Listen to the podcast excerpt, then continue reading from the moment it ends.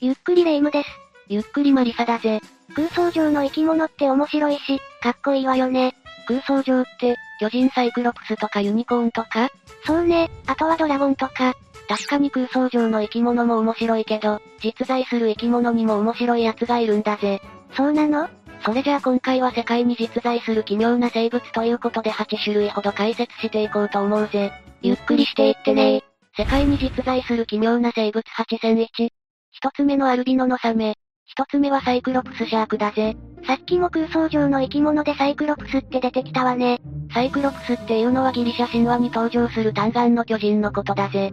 ということはサイクロプスシャークって一つ目のサメってこと単眼症なんだ。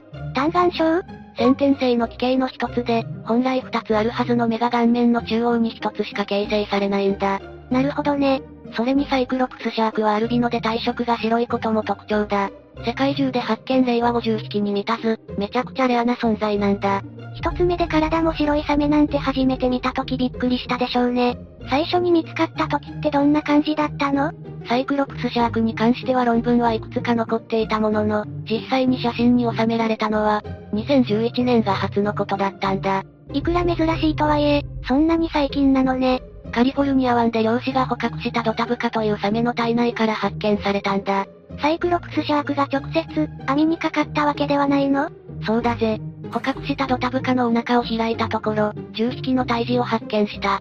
その中の1匹が単眼症でアルビノのサメだったんだ。生きたままの捕獲ってされてないのどの生き物でも単眼症の子供はほとんど生きたまま生まれてこれないんだ。死産ってこと単眼症は奇形の中でも重度のもので、脳の異常も伴うことからそうなってしまうことが多いんだぜ。そうなのね。最近の報告例だと、2020年10月10日にインドネシアで発見されたこともあるな。結構最近だわ。これも親の体内から見つかったもので、3匹のうち1匹がミルク色で巨大な目が1つだけの奇妙な姿だった。すでに死んでいたが、初めて見たので驚いたと捕獲した漁師は話しているぜ。そもそも単眼症でアルビノっていうのも珍しいんでしょうけど、その個体を身ごもっている状態で親ザメが捕獲されないといけないからすごくレアなのね。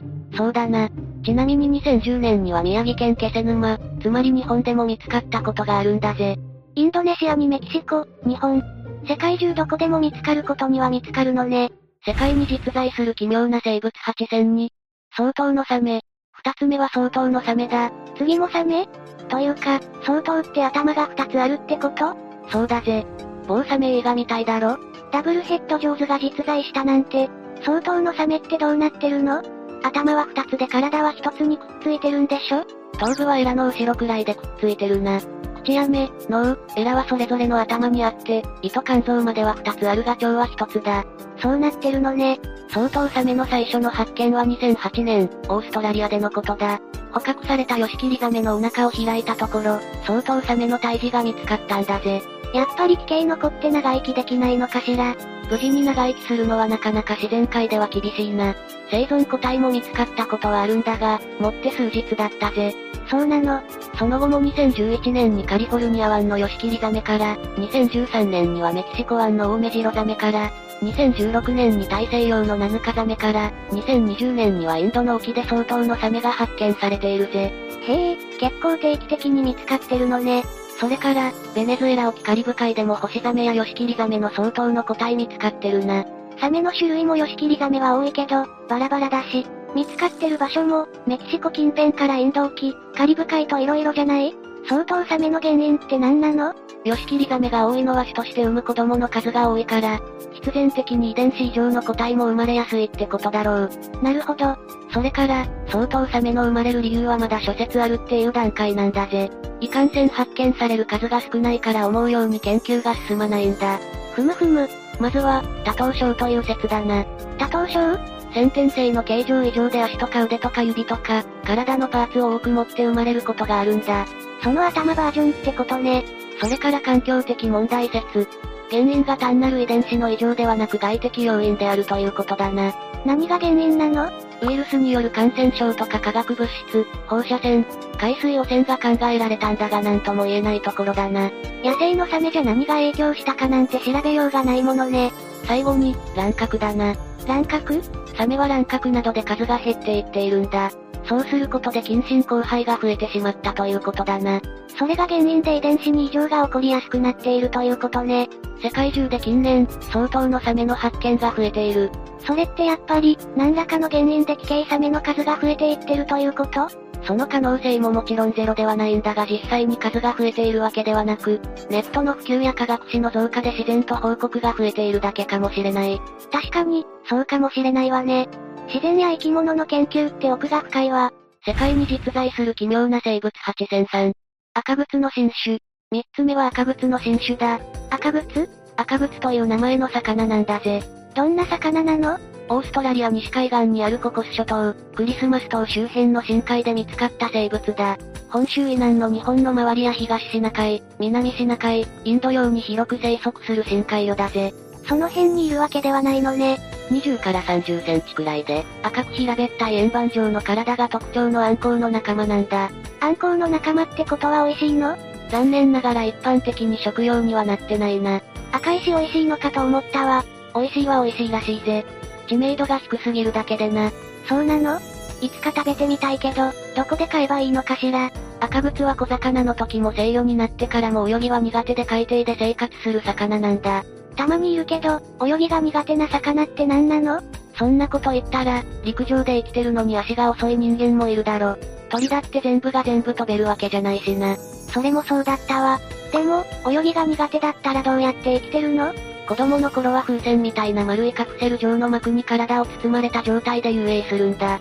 風船で浮力を補ってるのね。浮き輪持参の魚って面白いわ。制御になった後は胸びれと腹びれを手足のように使って、海底を4足歩行するんだ。え泳げないなら歩いてしまえってことそうだな。同じく海底で生活している甲殻類を食べて生きていて、鼻先の釣り餌を動かして獲物をおびき出すんだ。そこはアンコウっぽい。それにしても、本当に変な形してるわね。上から潰されたのかって形だよな。じっと見てると可愛く思えてきたわ。正面から見るとめちゃくちゃ目が合うな。なんか見たことあるのよね。こういう感じの顔。ネットではこういうおっさんいるよなって言われてたぜ。それだわ。世界に実在する奇妙な生物8004。ブロブフィッシュ。四つ目は世界で一番不細工な生き物ブロブフィッシュだ。不名誉すぎるんだけど、どういうことブロブフィッシュ、正式名称を入道カジカと言うんだが、この魚は2013年に世界一醜い生き物に選ばれたんだ。ピンクでブヨブヨのゼリー状の体にへの地口、大きく垂れた鼻が特徴だぜ。確かに不細工だけど、その称号を得てから人気はうなぎ登りでブロブフィッシュの画像や動画、ぬいぐるみ、歌まで作られたんだ。ブサカワ的なことなのかしらね。そうだ、アニメのキャラにまでなったんだぜ。ブサイクだって言われたり、大人気になったり大変ね。ブロブフィッシュは太平洋、大西洋、インド洋の水深600から1200メートルの深い海に住んでいる深海魚だ。目の前を通過する甲殻類やクモヒトデ、イソギンチャク、腐った肉なんでも食べて生き延びるんだぜ。基本的に積極的に捕食にはいかない低燃費な生活をしてるのね。実は、深海にいるブロブフィッシュは全然ブサイクじゃないんだぜ。そうなの私たちが見てるブロブフィッシュはとんでもなくブサイクだけど、ああ、深海にいるブロブフィッシュはただの魚だ。丸い頭部と大きな口が特徴のオタマジャクシみたいな姿をした魚だぜ。じゃあどうして世界一醜いなんて言われる姿になってしまっているの霊夢は深海魚が釣り上げられたところとか見たことある口から浮き袋とか出てきちゃうやつだよね。そうそう。それと似たようなことなんだぜ。ブロブフィッシュは深海でかかるものすごい水圧に耐えるために浮き袋を捨てたんだ。捨てちゃって大丈夫なのその代わりに水分と脂肪で高い水圧に耐え、皮膚の下に蓄えた分厚いゼラチンで海水よりも比重を軽くして、深海底を浮き続けているんだぜ。なるほど、他の深海生物とは違う方法で生存しているのね。その体が原因で不細工になってしまうんだ。そうなの硬い皮膚も強い筋肉も持っておらず、水圧の力で体の形を保っているんだ。深海の高圧化で生きている生き物だからこその知恵よね。それを急に海面に引き上げると水圧がなくなり、ぐにゃっと潰れて、例の不細工な姿になってしまうんだぜ。なるほどね。本来の住処から引き離されてしまったために、こんな姿になってしまったのね。私たちが知っている姿が全てではないってことだな。世界に実在する奇妙な生物8000を、ヘアリーブッシュバイパー。魚の話も面白いんだけど、地上にいる生き物で変なのはいないのもちろんいるぜ。それじゃあ次はヘアリーブッシュバイパーの話をしようと思う。バイパーって何ヘアリーブッシュバイパーはヘビだな。逆だった鱗が特徴でドラゴンや竜を思われるような見た目が特徴だ。かかっこいい。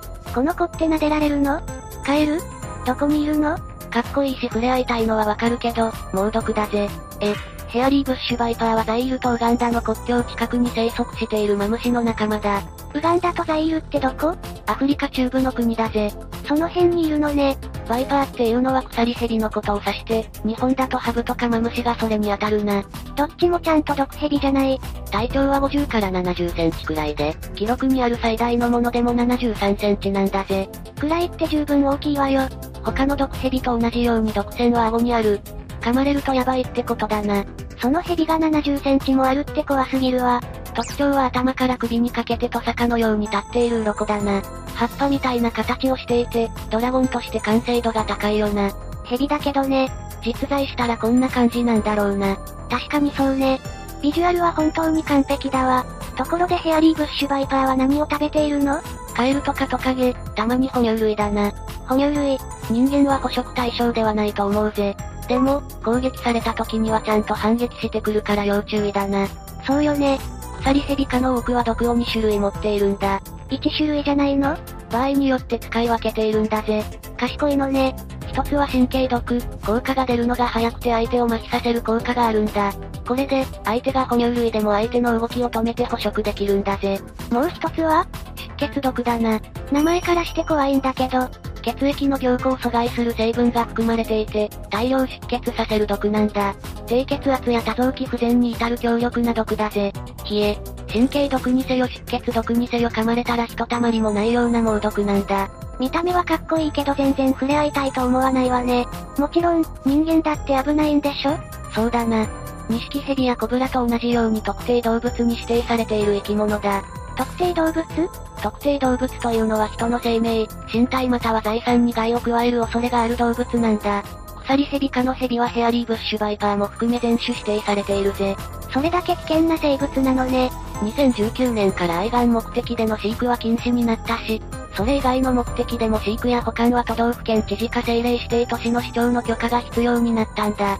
日本国内にはいるのペットとしての飼育は禁止だから、動物園にいるのかという話になるんだが、日本の動物園では見ることができないんだ。そうなのね。つまり、日本国内で直接見ることはできない。このかっこいい見た目も映像や画像だけで楽しみましょうってことね。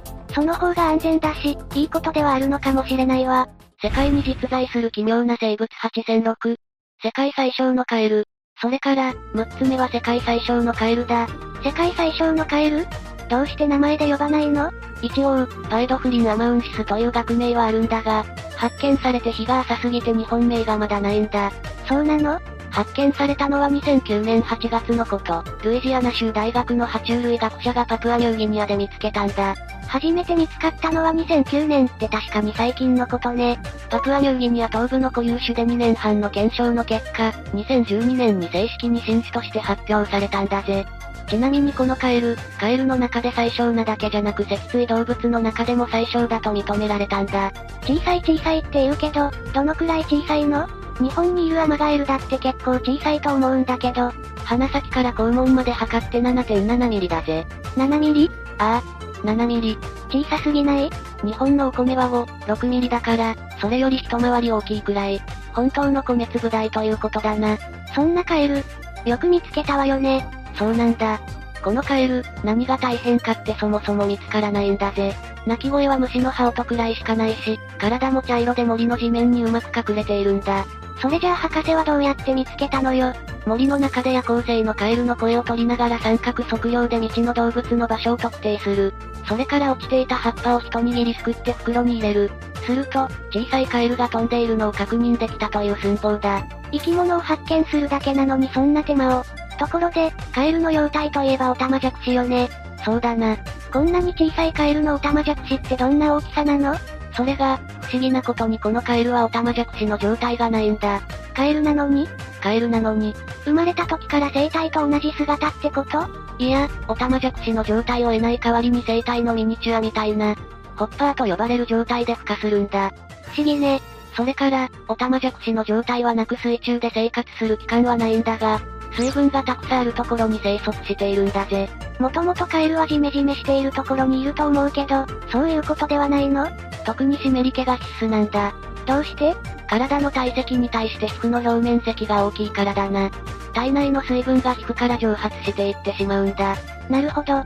水分がすぐに失われてしまうから、熱帯雨林の水分の多い落ち葉に覆われた地表面に隠れるように生息しているんだぜ。小さいと外敵に見つかりにくそうでいいけど、大変なこともあるのね。世界で一番小さいカエルは他にも変な特徴がたくさんあるんだ。まだあるの主な活動時間は薄明るい時間帯。夕暮れか明け方なんだ。夜行性とか中高生とかではないのね。薄明るい時間だけだな。そういえばこのカエルは何を食べているの小さな無脊椎動物だな。ほとんどが自分よりも大きいという世界で生きてるんだものね。脊椎動物で狙えるものはいないわね。それに自分の体長の30倍もジャンプできるんだ。そんなに飛べるの筋肉とかなさそうなのに。その分、体も軽いからな。それに30倍といっても20センチくらいだぜ。うーん、確かに微妙な距離ではあるわね。その体調で考えるとすごいんだけど。あと、オスは8400から9400ヘルツの高い周波数で昆虫のような声で鳴いて仲間を呼ぶんだ。それって人間には聞こえるの人間の過聴域は20ヘルツから2万ヘルツだから聞けるけど、ピアノの最高音よりも全然高い音だな。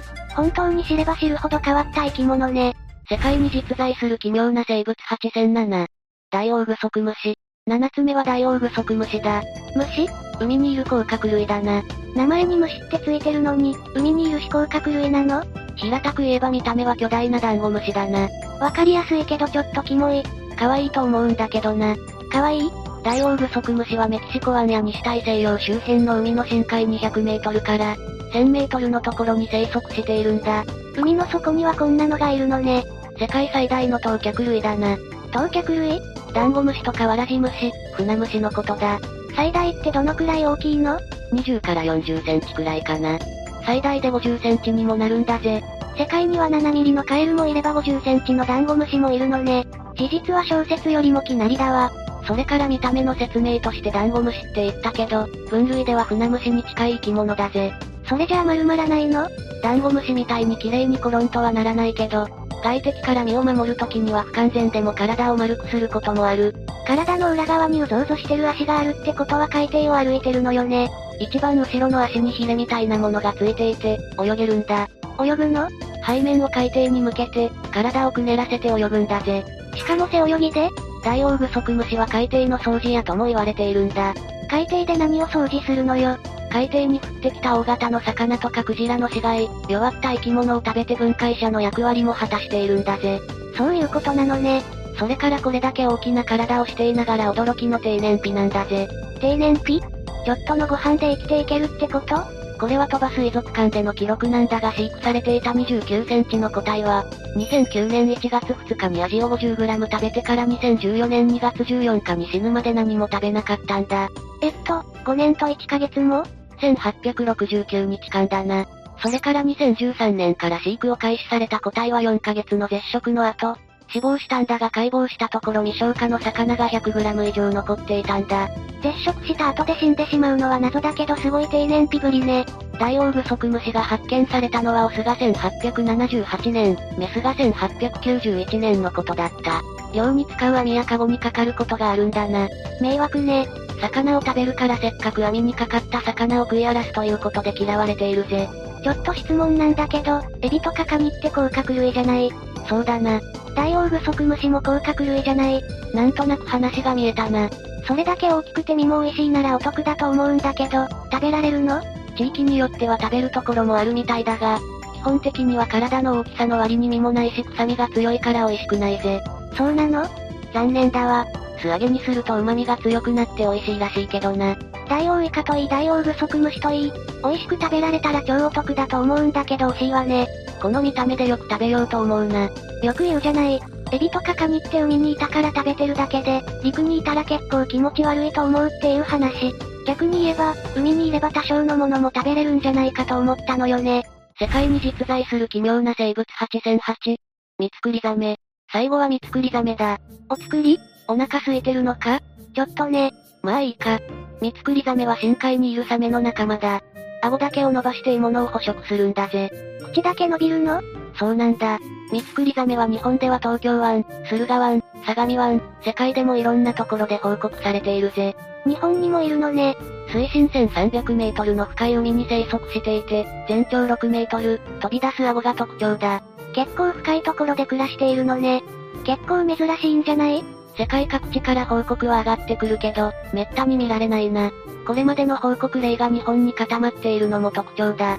それだけ深い湾があることが発見の条件だからってことなのかしらね。最大全長は6メートル前後で、体色は生きている時にはやや灰色から薄ピンクって感じだな。え死ぬと色が変わるの皮膚が半透明でその下に血管が走っているから、死ぬと褐色や灰色に変わるんだ。そうなのね。尾びれの形から海の底に生息していると考えられていて、泳ぎが速くはないとされているぜ。深海ってあんまり泳ぎが得意じゃない生き物も多い気がするわね。体には古代のサメの特徴も多く残っていて、生きた化石とも呼ばれているぜ。シーラカンスとかと一緒ね。ミツクリザメは最初にも言った通り、長く伸びる糞を使って海底の餌を探し出して、大きく顎を突出させて捕まえるんだ。そうだったわね。長いトゲみたいな歯を持っていて、加えた獲物を逃さないようになっているし、硬い甲羅があるような餌は奥歯で噛み砕いて食べるんだぜ。餌はカニとかエビなの何でも食べるぜ。甲殻類も食べるし、イカやタコみたいな等足類、魚、他のサメも食べる。好き嫌いしてたら深海では生きていけないものね。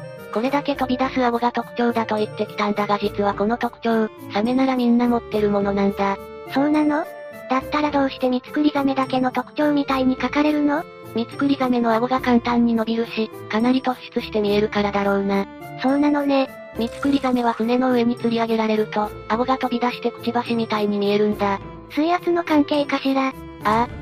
水圧がかからなくなった結果、顔は膨らんで口と歯がむき出しになり、ブヨブヨの体は褐色に変化。大量出血で全身が真っ赤に染まってしまうんだぜ。 1000メートルも下から水圧ゼロのところに連れてこられたんだもの、仕方ないわよね。深海生物はなかなか深海で生きている姿を見ることができないし、船の上で水揚げされたところの方が馴染みがある。結構、生きて動いている時のイメージとはかけ離れることもあるよな。畑に植わってるキャベツとスーパーで並んだつるんとしたキャベツは全然印象が違うものね。それは例として合ってるのか違うかしらさて、今回は世界に実在する奇妙な生物ということで話してきたな。世界には私の知らない、変な生き物がたくさんいるのね。想像もつかないような進化を遂げたり、びっくりするような生存方法を選んだりしたのがそこかしこにいるんだ。ちょっと、水族館とか動物園とか行ってみたくなったわ。家にいて、ぼーっとしているだけじゃ出会えない面白い奴らが世界中にはいっぱいいるからな。まずは気になる生き物について調べてみるのも面白そうよね。というわけで、今日の動画はここまで。動画が面白かったら、高評価とチャンネル登録よろしくお願いします。最後までご視聴いただきありがとうございました。